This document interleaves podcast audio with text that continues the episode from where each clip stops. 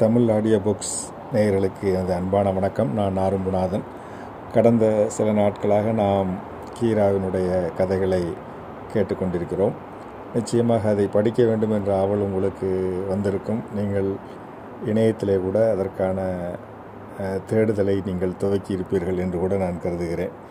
இன்றைக்கு நாம் புறப்பாடு என்ற ஒரு கதையை நாம் பார்க்கலாம். கீராவுடைய ஒரு மிகச்சிறந்த கதை. பொதுவாக கிராமங்களிலே வயதானவர்கள் இறந்து போனால் அல்லது இறந்து போகும் நிலையில் இருந்தால் எப்படியெல்லாம் நடக்கும்? வயதானவருடைய இறப்பை வந்து ஒரு வகையில் கொண்டாடத்தான் செய்வார்கள். ஏனென்றால் அவர்கள் வாழ்ந்து முடித்தவர்கள். அதனால் அதை ஒரு ஒரு விதமான ஒரு என்ன சொல்வது அந்த பழக்க வழக்கங்கள் இதையெல்லாம் சேர்ந்து ஒரு பதிவாக செய்திருக்கிறார் புறப்பாடு கதையில். இந்த கதைக்குள்ளே நாம் போகலாம்.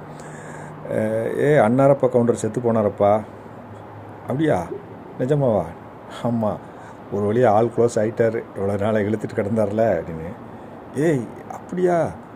எல்லாரும் சந்திக்கிற ஆள்கள் பூரா இதான் பேச்சு. அன்னாரப்பா கவுண்டர் செத்து போனார் அன்னாரப்பா கவுண்டர் செத்து போனார். காயத்தாருக்கு மேலமெல்லாம் சொல்லியாச்சு. இப்படி ஊரே பரபரக்குது. சின்ன கிராமம் தான் இருந்தாலும் கூட இது ஒரு பெரிய செய்தியாக போகுதுன்னா அதுக்கு ஒரு காரணம் இருக்குது அன்னாரப்ப கவுண்டர் வந்து அந்த கிராமத்தில் ஒரு வயசில் மூத்தவர் வயசாளி.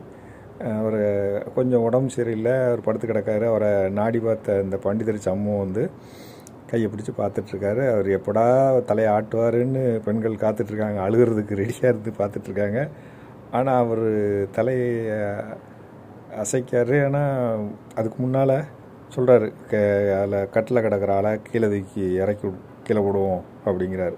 கீழே இறக்கி போட்டோன்னா கட்டிலேயே சாகக்கூடாது. கட்டில் செத்து போனோன்னா அப்புறம் அடுத்தால அந்த ஆவி அந்த கட்டிலே சுற்றி சுற்றி வரும். அதனால் கட்டில் விட்டு இறக்கி கீழே போட்டுருவாங்க. இறக்கி கீழே போட்டிங்கன்னா சரியாக போயிடும்ட்டு அவர் போயிடுவார் போய் சேர்ந்துருவார் அப்படின்னு. ஆனால் கட்டில் இருந்து கீழே இறக்கி போட்டாங்க அமாவாசை கழிஞ்சுது பாட்டிமை கழிஞ்சுது ஒன்றையும் உஷாரை காணும். கடைசியில் பார்த்தா ஒரு நாள் திடீர்னு கவுண்டர் கண்ணுழிச்சு பார்த்தாரு. எவன்டா நீ கட்டிலேருந்து கீழே ஓட்டது அப்படின்னு மறுபடியும் ஏறி கட்டில் ஏறி படுத்துக்கிட்டாரு. அப்பா ஊரே சிரி சிரி சிரிச்சுது கவுண்டர் லேசப்பட்டு ஆல்ரெடி அப்படின்னு. பிறகு அதே சம்பவம் சொன்னார் பௌர்ணமி தாண்டாது அப்படின்னாரு. இப்படியே சொல்லிகிட்ருக்காரு ஆனால் ஆள் ஒன்றும் போன மாதிரி தெரியல. கவுண்டருக்கு வயசு என்னன்னே தெரியாது. அவருக்கு அந்த காலத்து ஆளுகள் கிராமத்து ஆளுகளுக்கெல்லாம் வயசெல்லாம் எங்கே தெரிய போகுது? அவங்க என்னென்ன நான் இப்போ என்ன சாதகமாக குறித்து வச்சாங்க அதெல்லாம் கிடையாது. அவர் ஒரு விவசாயி அவருக்கு மூணு பொண்டாட்டி ரெண்டு தொடுப்புலாம் உண்டு. அவங்கெல்லாம் கூட செத்து போனாங்க. அவருக்கு பதினேழு பதினெட்டு பிள்ளைகள். அதில் ஒன்று ரெண்டு பிள்ளைகள் மக மக கூட செத்து போச்சு. பேரனுக்கே பல்லு விழுந்து போச்சு. பல்லருவா மாதிரி பன்னருவா மாதிரி பல்லு தேஞ்சதே தவிர ஒரு பல்லு கீழே விழல நம்ம கவுண்டருக்கு. இப்போ கூட சொல்லுவார் நாற்பது நாளைக்கு கோழிக்கறி பச்சை நெல் சோறு போட்டால் இப்போவும் ஒரு கல்யாணம் பண்ணிக்கிறவண்டே அப்படின்னு அவர் பேசுவாரே பார்க்கலாம்.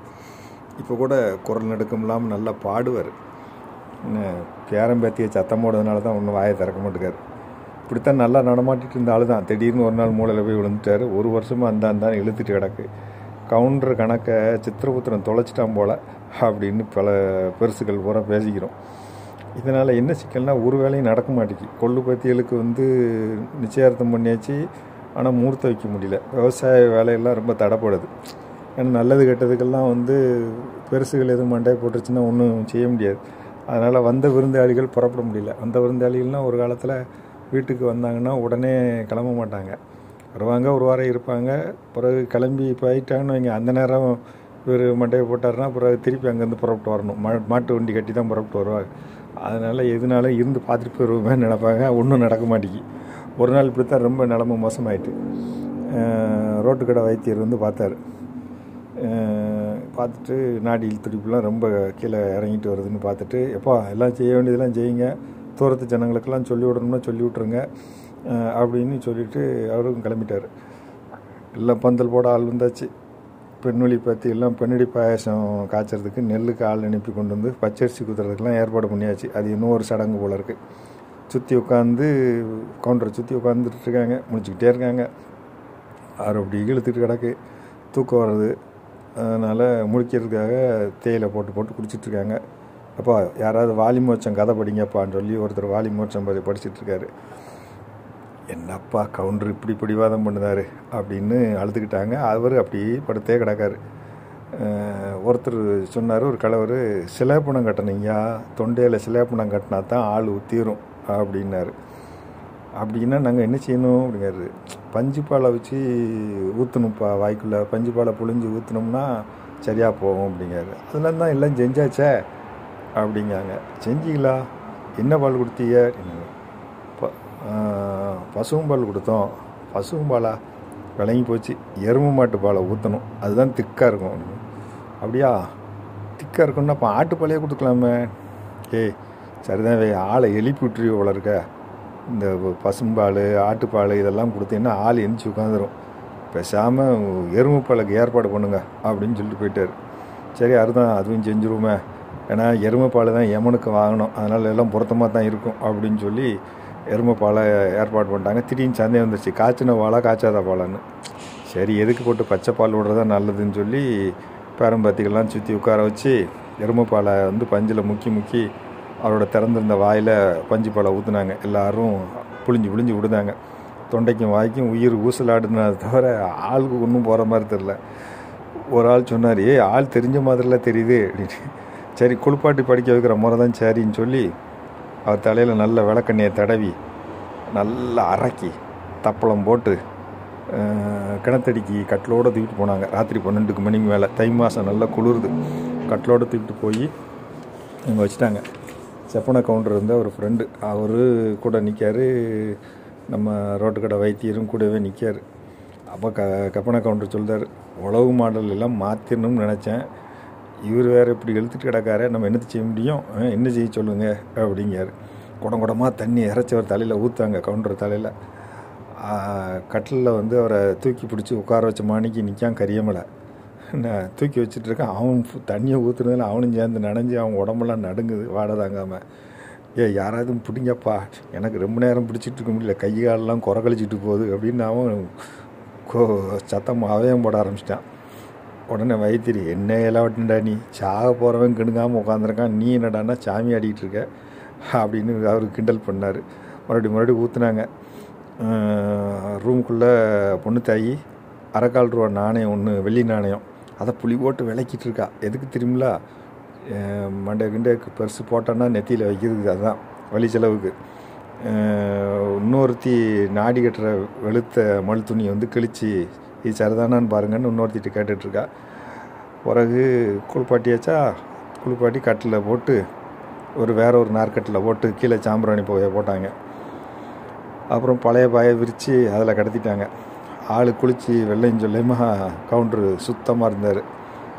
அப்போது சித்திரபுத்திர நாயனார் கதையை படிங்கப்பான்னு சொல்லி அதையும் படிக்க ஆரம்பித்தாங்க அவருக்கு பிடிச்ச பலகாரங்கள்லாம் செஞ்சு கொடுங்கன்னு யாரோ சொல்ல அதையும் செஞ்சாச்சு. பால் கொலக்கட்டை பிள்ளைகளுக்கு பேரம்பேத்திகளுக்கு பூட்டம் பூட்டிகளுக்கெல்லாம் கொடுத்தாச்சு.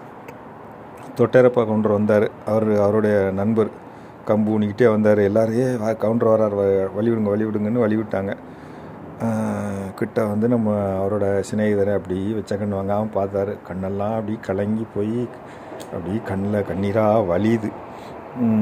பிறகு சிக்கப்பனை கவுண்டரை கையசைச்சு கூப்பிட்டாரு. எப்பா நான் சொல்கிறத கேளு. அரும்பாடு விட்டு சம்பாதிச்சது அவருடைய எருவடி புஞ்சை. நான் சொல்கிறேன் யாராச்சும் போய் இல்லை இல்லை நீ தான் போகணும் கொஞ்சம் மண்ணை எடுத்துகிட்டு வந்து அதை தண்ணியை அந்த தண்ணியை கரைச்சி சங்கில் போட்டுங்க சரியாக போகும் அப்படிங்கார் சுண்டக்காய் அளவு மட்டும் எடுத்துகிட்டு வந்து அதை சங்கில் கலக்கி அதை நம்ம அன்னாரப்பா கவுண்டர் வாயில் ஊற்றுறாங்க மனுஷன் பொட்டுன்னு போயிட்டாரு. ஊருக்கே ஒரே அதிசயமாக போச்சு. ஒரு விவசாய கலவர் ஒருத்தர் சொன்னார் குஷியாக உட்காந்து பேசிகிட்டு இருக்காங்க வாசலில். இந்த பரமபதத்துலேருந்து தேர் ஒன்று வந்துச்சு. ஒருத்தரை உடம்போட கூட்டு போகணுன்னு வந்த தேவதூதன் அவன் வந்திருக்கான். அப்போ செத்து போகிற ஆள் சொல்லுவார் எனக்கு அங்கே இப்படி உடம்போட வரதில் எனக்கு ஒன்றும் ஆச்சரியம் இல்லை. அங்கே கரிசல் நிலம் எம்பிட்டு எனக்கு கிடைக்கும் அப்படின்னாராம். கரிசல் நிலம்னு எல்லாருக்கும் சிரிப்பு தாங்க முடியல. கயத்தாறு மேளத்துக்கெல்லாம் சொல்லியாச்சு. உடக்காடுறவங்களாம் வந்தாச்சு. பிடாங்கு வேட்டுக்காரன் உரிமைக்காரன் பொய்க்கால் குத்திரையில் உட்காந்துக்கிட்டு ஒப்பு வச்சு அழுவோம் அதை வாங்கி சத்த கோக்காரனும் கொட்டுக்காரனும் கூடயே சேர்ந்து படிப்பாங்க. கத்தரிக்காய் எங்களுக்கு கத்தரிக்காய் எங்களுக்கு கைலாசம் உங்களுக்கு கைலாசம் உங்களுக்கு டண்டனக்கா எக்கு டண்டனக்கா டண்டனக்கா உனக்கு டண்டனக்கா தாயாரே தாயாரே நெஞ்சில் அடிச்சுட்டு ஆடுவான். வாழக்கா எங்களுக்கு வைகுந்தம் உங்களுக்கு வாழக்கா எங்களுக்கு வைகுந்தம் உங்களுக்கு டண்டனக்கா உனக்கு டண்டனக்கான்னு பாட்டு பாடுதாங்க. கிணற்றடியில் மறுபடியும் கவுண்டரை வந்து குளிக்க வைக்காங்க. அவருக்கு நல்ல மறுபடியும் ஒரு புது ட்ரெஸ்ஸை போட்டு குத்தாலம் தண்ணி க- திருக்குற்றாலம் தண்ணி காசி தண்ணியெல்லாம் அந்த செம்பு இருக்கு இல்லையா? அதில் எல்லாம் எடுத்து தலையில் ஊற்றுனாங்க பையனை பீஸு அவருக்கு நெத்தியில் க துட்டை ஒட்ட வைக்காங்க திருமண் பூசி செவரளி பூ மாலையெல்லாம் போட்டு வேட்டு முழங்க சாவு பழக்கு கிளம்பியாச்சு கட்ட வண்டியில் தூக்கி வச்சு பேரம்பேத்தியெல்லாம் நெய்ப்பந்தம் பிடிக்காங்க முன்னால் சிலம்பம் ஆடிட்டு போகிறாங்க வண்ணார்கள்லாம் அஹ், சேலைகளை விரித்து போடுவாங்க. பழங்களை தூக்கி அவங்களுக்கு போடுறாங்க. சூறை மாதிரி வீசுகிறாங்க பிறகு சூறை காசு வேறு வீசுகிறாங்க ஊர்க்காரன் பூரம் புறக்கிட்டு இருக்கான். வண்டிப்பாதை வந்து ரொம்ப நொண்டி நொடியாக இருக்குது. அதில் தூக்கும்போது கவுண்டரோட தலை அப்படியே ஆடிக்கிட்டே போகுது. அது பார்த்திங்கன்னா மாட்டேன் மாட்டேன் வரமாட்டேன் வரமாட்டேன்னு சொல்கிற மாதிரி ஒரு தலையை ஆடிக்கிட்டே போகலாம் சுடுகாடு வர்ற வரைக்கும் இதுதான் கதை. அதாவது ஒரு இறப்பை கூட எவ்வளவு கொண்டாட்டமாக அவர்கள் கிராமத்திலே கழிக்கிறார்கள் என்பதை ஒரு நகைச்சுவையாக இந்த கதையிலே கீரா அவர்கள் சொல்லியிருப்பார். இந்த கதையை நீங்கள் படித்தீர்கள் என்றால் உங்களுக்கு நிச்சயமாக ஒரு புதிய அனுபவம் கிடைக்கும். நன்றி நண்பர்களே.